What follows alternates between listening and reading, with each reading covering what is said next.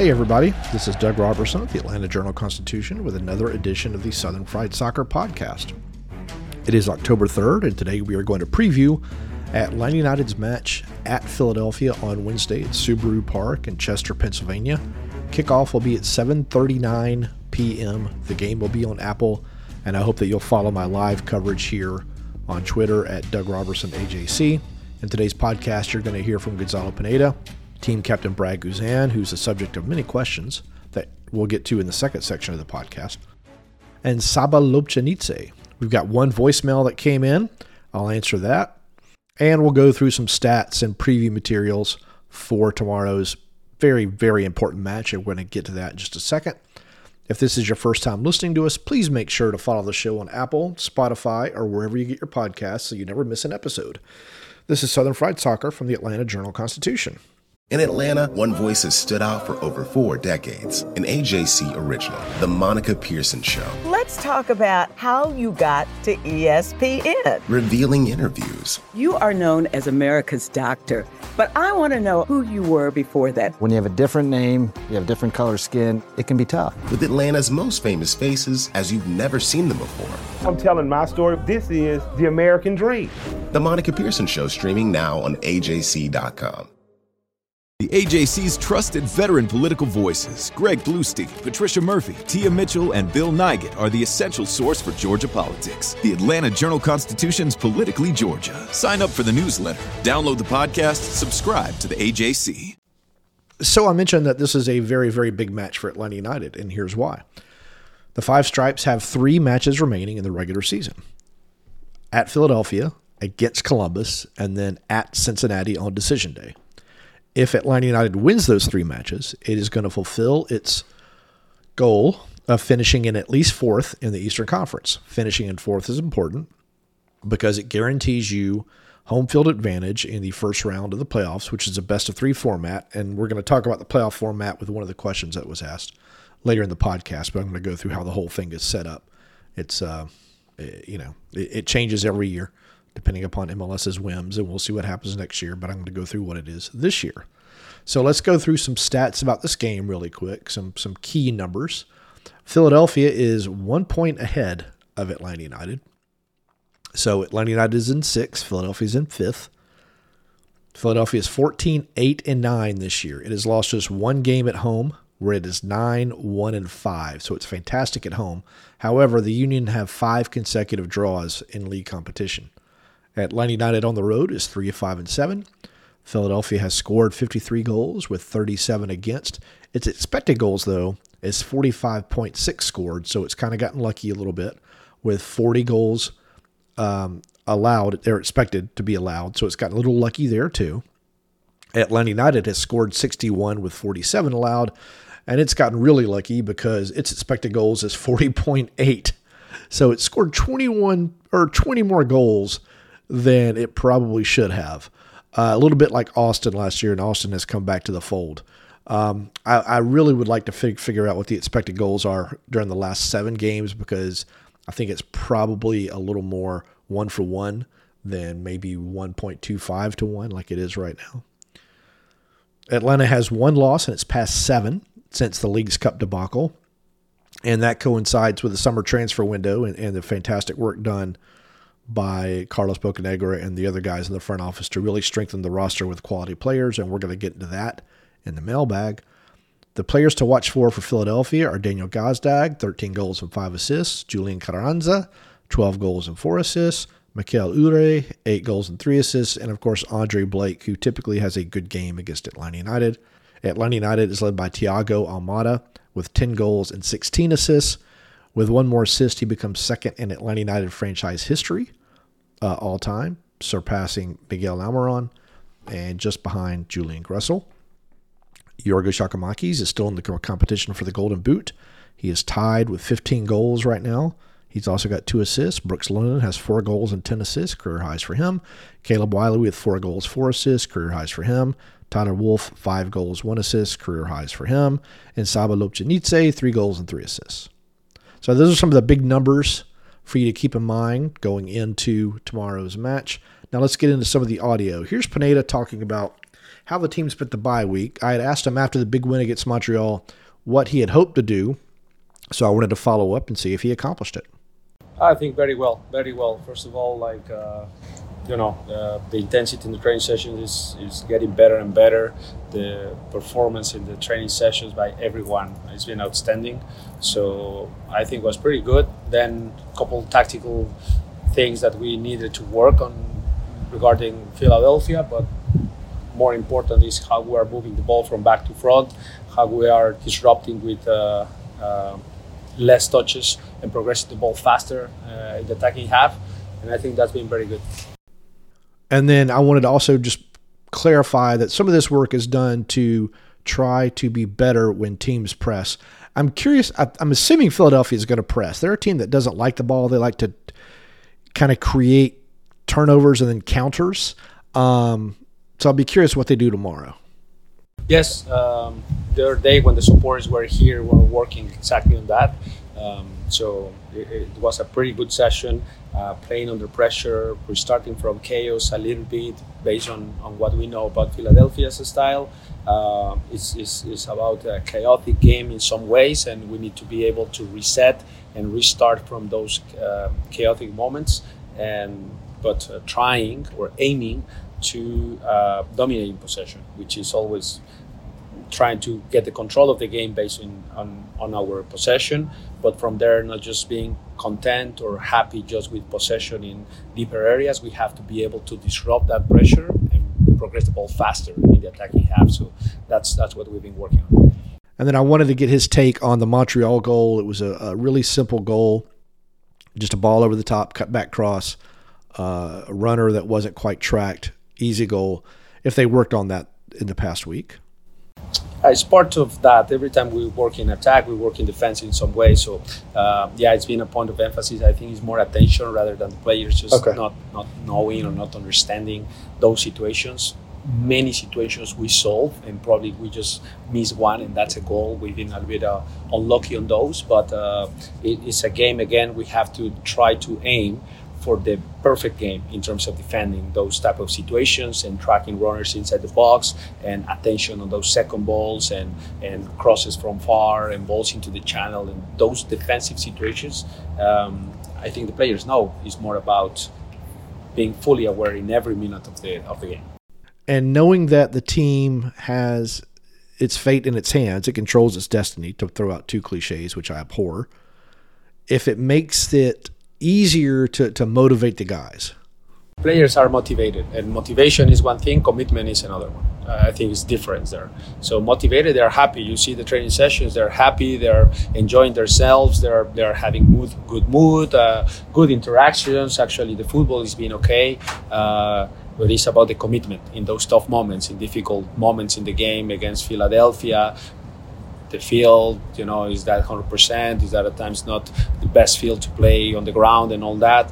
Um, them playing very, very aggressively, pressing very hard, and in those tough moments, are we fully committed to the cause? Are we fully committed to to win and earn those three points and fight for those? And uh, uh is our full commitment there? Motivation, honestly, I don't care. It's about the commitment. It's about being fully committed to uh, the vision to finish top four, and now that is in our hands I can see that the players are committed, and that's the most important part. When y'all came out of the Leagues Cup break, you talked about the next 10 matches or 10 finals, and I think you've only lost one of those. So when it comes to going back to the motivation uh, and the commitment, it seems like you really don't have anything to worry about over these next three games, I would think, in those two areas. Well, uh, I, I, would say yes. Like if we divide those ten finals, of course, we, we part of the message yes is ten finals, but one at a time, right? So the next right. final is the most important one. Similar to playoffs, is this game. You know, is the the step uh, that we have to take care of in order to go for the next step. So it's always um, different phases. But uh, I would say that in the last seven games, if you can divide that, I think we have one of the best records in the last seven right. games. So that's positive. But now these last three, if we divide now in the last three I think it's a perfect schedule for us. I, I couldn't ask for anything better than facing the fourth place, the third place, the fir- first place in the last uh, game. It's perfect. It's kind of a preseason for playoffs. Those are going to be finals. Those are going to be intense. Those are going to prepare us fantastically for what is coming. And of course, we our objective is to finish top four. But I would say that just being part of those matches with that intensity, with that mentality of playing finals, I think is perfect to have success in the in the playoffs. So um, that's the mentality. Brad Guzan was next up. These interviews were done on Monday. And what? How did the team look during the bye week? What is their mood right now? Yeah, sessions were good. Training's been good. Um, you know, we, we know they're big games for us in terms of uh, you know where we can finish the season um, and what those uh, what those different spots um, entail. So we're we're excited for the challenge ahead. Now that you know you can finish top four if you went out, does that help sharpen the focus at all, or, or does that help the motivation? Um, no, I listen. I, I don't think at this time of year you don't you don't need extra motivation. It's that's just what it is. Um, and so, you know, we know that we want to try to be on the up going into the playoffs. Um, we've got three games. If we win those three games, then that you know comes with its own little reward, and, and that's uh, the home field advantage sort of thing for the first round and, and hopefully later on. So, um, you know, we we know what comes with those with those with these three games coming up, and so um, it's not an extra motivation. It's uh, it's hopefully something we can achieve. Now, Atlanta United has not won in Chester since 2018, so that's three consecutive losses. And I wanted Brad's thoughts on why it's hard to play there. I mean, first and foremost, you you, you think about Philly as a team. You know, they're they're a good team. They've got good individuals. They've got a very clear um, and and they understand the way they want to play. Um, and uh, they execute um, extremely well, especially when playing at home, and they make it a tough place to go. Now, with that in mind, Atlanta United did defeat Philadelphia two to nothing earlier this year at Mercedes-Benz Stadium and handled them really well. So, Jason asked Brad, "How do you carry over that success into Wednesday's match?" Yeah, um, I think you know, obviously looking back at the you know the the, the home game and how we played, um, how we imposed ourselves on them as opposed to waiting kind of for the game to to come to us um, I think is is huge. And and just um, understanding how we want to try to exploit their weaknesses or, or what we see as weaknesses and um, doing that um, consistently over the course of 90 minutes. You know I, I think when you look at their team um, at any moment their transitional play is extremely good. And and you've got to make sure defensively you're ready uh, even when we're attacking and so um, being being switched on in, in those moments and not allowing them to to kind of turn the game you know into into a back and forth and then Jason followed up with just about how quickly the new guys um, Lobjanidze, Muyumba, Silva, and now how they're settling in.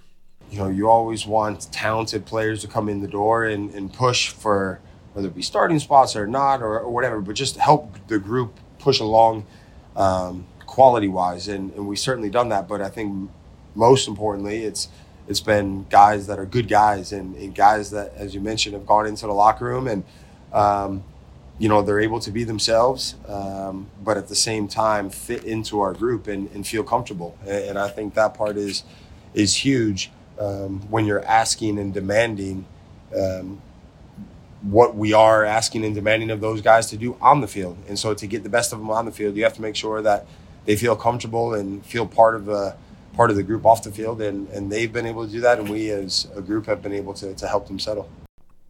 And then how the they were able to help the guys get so comfortable. You know, listen when when you've got guys that one have been in Europe or or, or have played, you know, international um, internationally, they they understand what it takes to play at a high level, and so uh, just having little conversations with them. You know, we do a good job as a club in terms of helping them off the field um, with whether it be housing, car, bank accounts, all these things. Um, that you probably don't think about from a media standpoint when a new player comes to, to this country. Um, different restaurants to go to, different, you know, tried areas of the town, of the city to go to, whatever, right? Just things for them to, to stay busy. And so they're not just cooped up in a hotel room, cooped up at their house. It's, it's getting them out and um, really feeling a part of it, and and then on the field, you know, making sure they they understand that you know we we're, we're counting on them to to be big players for us, and, and um, holding them to to a certain standard, and knowing that we've got standards here that we want not only to meet but continue to to raise the bar with. And Lobjanidze was last up. Good guy. He's dyed his hair like a bright white blonde. He he looked like a daffodil running around on the field from with my old eyes and from a distance at the training center on Monday. Uh, just curious, you know, the first week that he had off in Atlanta, he had to go to Europe to play with Georgia. So last week was kind of his first week without a game that he could kind of go around the city, figure out what's going on, kind of learn a little bit. So I was curious what he did. How exciting has this been for you? Come to the team, team immediately starts winning. It's fighting for home field in the playoffs. Is this better than you anticipated? Um, I'm, it's so exciting and I'm so happy about that. You know, yeah, like, um, I said also before. You know, I love I love competition and we're going for championship. So it's great. And you got a week last week to, I guess, get more acclimated to the city because I think the other off week you were actually you had to go back to Europe to play with Yeah. Georgia. Yeah. What were you able to do last week to kind of just get a better feel for this place and the team and, and Uh, the city? you mean like uh, what? I yeah, just what did you do with your off time? No, I was in Drake concert also. It was it was great. so, yeah, like um, me and my wife, we were so many restaurants we were in. Oh, okay. So it was perfect, you know. So you had a good time. And then here's Saba talking about the union. Um, honestly, I watched uh, I watched the games, uh, last games, and uh, they're a pretty good team, you know. So it will be a hard game for us, but we will go for three points for sure. They're a very physical team. Yeah. Uh, yeah. Do you enjoy that style of play, or would you rather it be more open and technical? Uh, I'm I, honestly they are a very physical team, and they like the long balls. You know, they have their tactic. You know, they're good players, so we are ready for that. All right, when we come back, we're going to take your voicemail. We have one voicemail, and I'm going to answer your questions. This is Southern Fried Soccer from the Atlanta Journal Constitution. I'm Ernie Suggs. And I'm Nedra Rhone. Atlanta has been known as the Black Mecca for so many years, but that means something different to everybody. It means everything to me. Every day I wake up, I learn something new. Well, you all can learn something new by subscribing to the Atlanta Journal Constitution's new newsletter called Unapologetically ATL. It's all about the people, the events, and the entertainment happening in metro Atlanta that black people might want to know about. So subscribe today at www.ajc.com slash unapologetically ATL.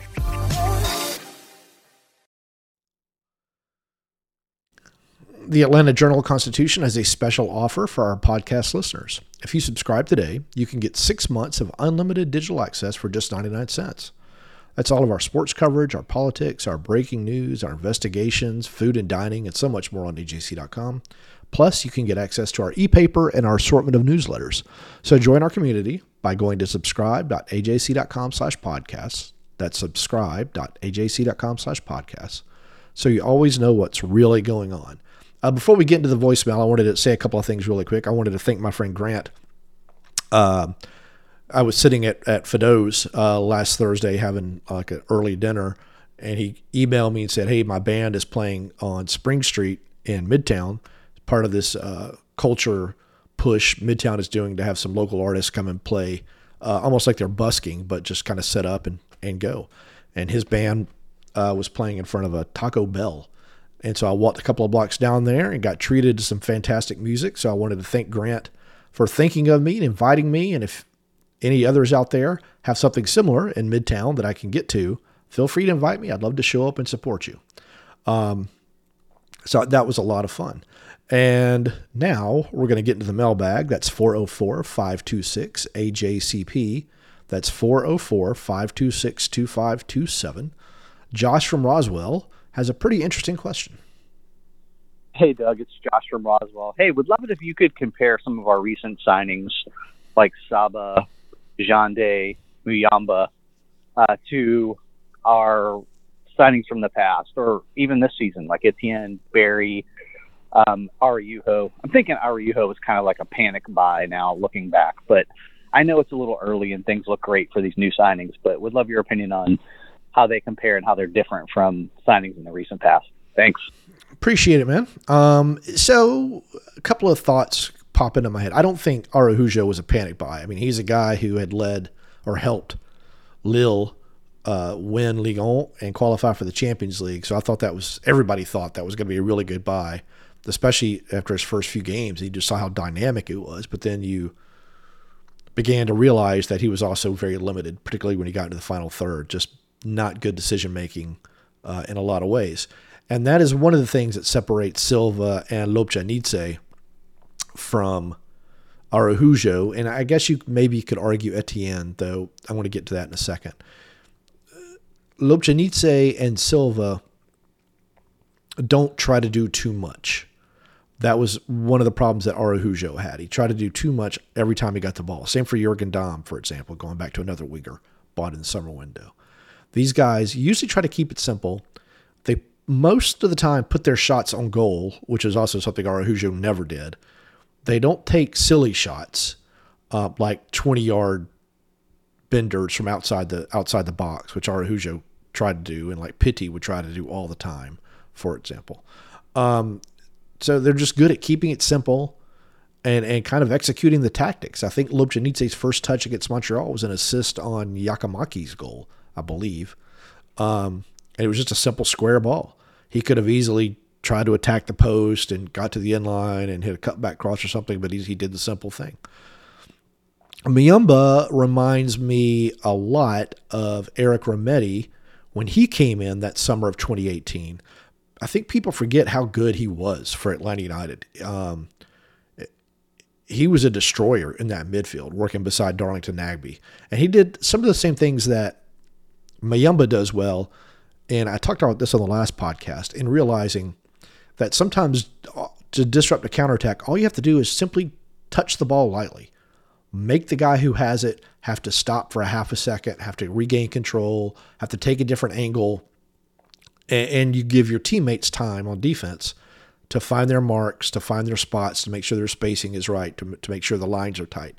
Muyumba is very good at that. He's also very good at when he gets the ball, he doesn't dawdle on it too much. He gives it to to Rossetto, who's getting it forward now, or he gets it forward himself.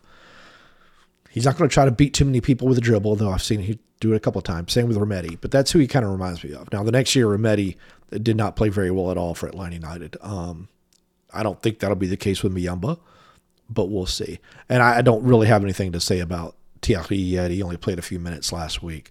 Uh, he's a different type of striker than Giakoumakis and Miguel Berry. Um, he, he's not going to be a hold up guy, I don't think. Uh, you see Giakoumakis wrestling with the big center backs. Uh, Thiaré is not going to win too many of those. Um, he's more lithe than Giakoumakis or Berry. But we'll see what happens in these next three games. Uh, it's going to be fun to watch. It was a very impactful transfer window for Atlanta United. Now, on to the traditional questions. Well, before that, I want to also say you may see me tweeting out some Brave stuff. I'm going to be part of the Braves playoff coverage team. I'm not going to be missing anything for Atlanta United. Um, I don't think, but I will be kind of doing both uh, over the next few weeks. I'll be part of the team of coverage, joining Justin and, and Gabe and Sarah and, and Ken and, and Cunningham as the Braves try to win another World Series. So, on to the traditional questions here. Sean, friend of the podcast, says, he was talking to a friend this past week. Well, it wasn't me, and I'm your only friend, so I don't know what's going on, Sean. But he wants to know can you can I walk everyone through the format of the playoffs and if the team places top four, what the playoffs might look like. So it, nine teams in each conference qualify for the playoffs. Eight and nine is a wild card game. The winner of that game goes to face the top seed, which will be Cincinnati. And then it's simply laddering of the bracket. Uh, two plays seven, three plays six, four plays five. It's best of three. Uh, the higher seed gets as many as two home games if they're needed to win the best of three. Then once you get past that, it's higher seed gets home field. It's a one off series, which makes no sense to me why you do best of three to start with nine teams and then a one off once you get past that. But I don't get paid to make those decisions. Frankly, as I've said many times, you've heard me say many times, I wish they get rid of the playoffs altogether. Just supporter shield winner is your MLS champion. If you want to do some sort of playoff, then have the best of the East against the best of the West, one one team in each, and be done with it. Um, it, it makes no sense to me that in all these professional sports leagues, you play so many games and then you have so many playoff matches. It's silly. And I know it's the owners want the money and TV people want the viewership and the chance to sell ads, but it just waters down the quality and the impact of the leagues, is my opinion. E asks In the winter transfer window, what position do you think the team should focus on if Almada ends up staying? Also, what are your thoughts on getting a new keeper next year? The team's not getting a new keeper next year. I've said this before and I'll keep saying it. Guzan comes back on a contract. Diop comes back on a contract. Uh, Westberg's option is expired.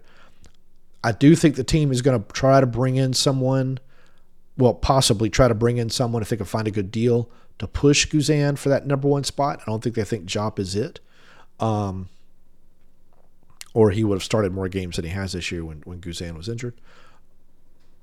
But that's what I think about the goalkeeper thing. As for what position, if Almada stays, that's going to depend upon what happens with Robinson. I don't think Robinson's going to be back, but you could see the team bringing in a center back. Um, Rossetto is gone. They can slide Ajani Fortune into that role. So it may just be spending money to really try to increase the overall depth of the squad. A lot is going to depend upon if MLS changes its rules. If MLS gets rid of the under 22s, the young DPs, or, or even DPs and just kind of opens it up and makes it a here's amount of money you have to spend, spend it however you want to type situation with a lot of a lot of people would like, then Atlanta United could do whatever it wants to. But I think it would still try to really increase the the quality of the depth which is a, a big problem with for Major League Soccer right now for just about every team.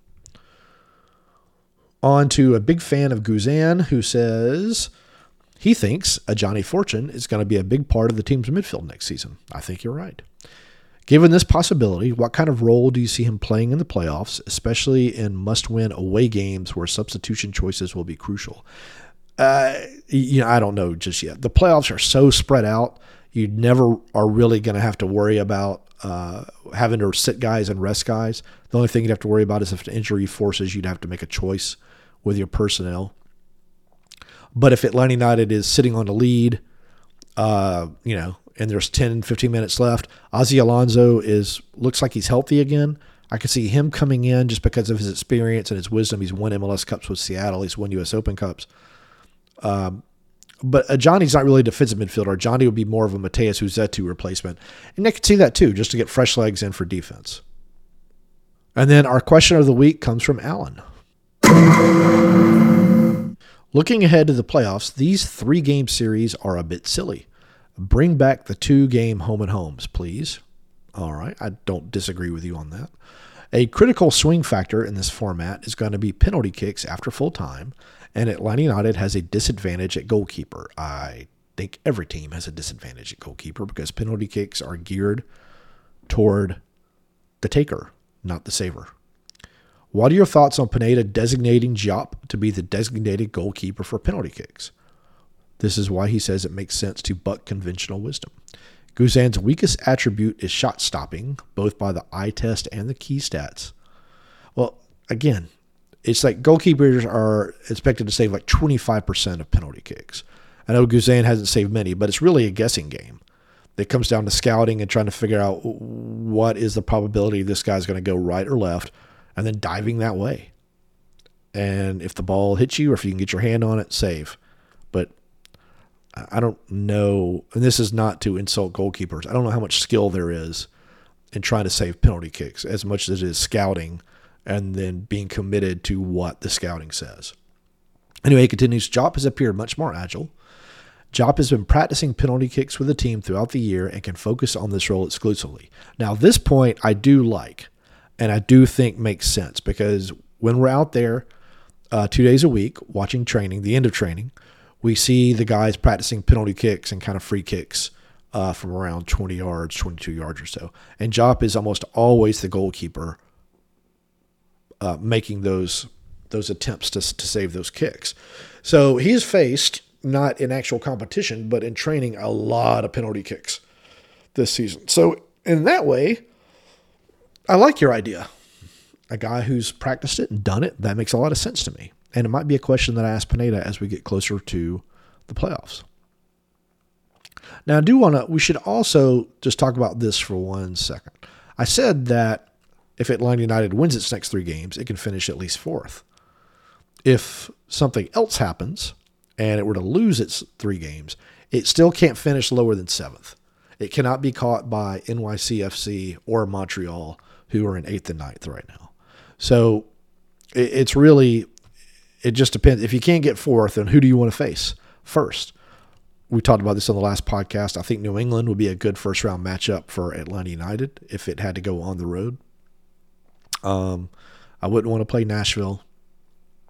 I wouldn't want to play Columbus. I wouldn't want to play Philadelphia. Orlando wouldn't bother me that much.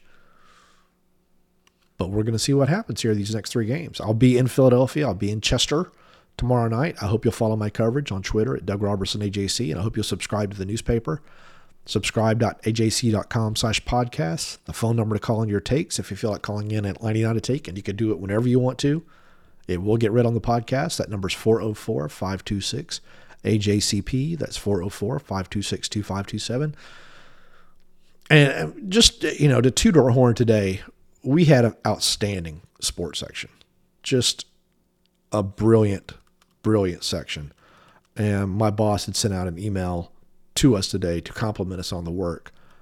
And I just want to go through a couple of things really quick just to try to convince you that, you know, we are worth the money. Mark Bradley and Ken Sugiura weighed in on Desmond Ridder and Georgia not looking so great this season. Two really good columns there.